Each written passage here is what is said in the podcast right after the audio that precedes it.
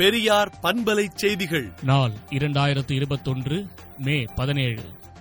தமிழகத்தில் கொரோனா பரவலை கட்டுப்படுத்துவதற்கு ஆலோசனை வழங்க தமிழக சட்டமன்ற அரசியல் கட்சிகளின் பிரதிநிதிகளை கொண்டு ஆலோசனை குழு அமைக்கப்பட்டுள்ளது.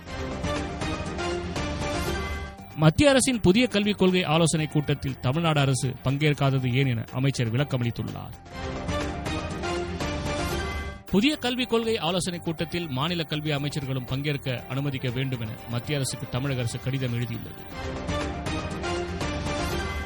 நாக்பூரிலிருந்து இருபது ஆக்சிஜன் தயாரிப்பு கருவிகள் சென்னை வந்தன.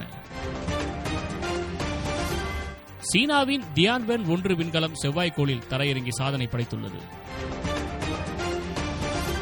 பூனே மக்களவைத் தொகுதியிலிருந்து தேர்ந்தெடுக்கப்பட்ட பிஜேபி எம்பி. தேர்தலின் போது மதத்தின் பெயரால் வாக்கு சேகரித்தது நிரூபிக்கப்பட்டதால் அவருடைய தேர்தல் செல்லாது என மும்பை உயர்நீதிமன்றம் தீர்ப்பளித்துள்ளது. விடுதலை நாளேட்டை விடுதலை டாட் இன் இணையதளத்தில் படியுங்கள்.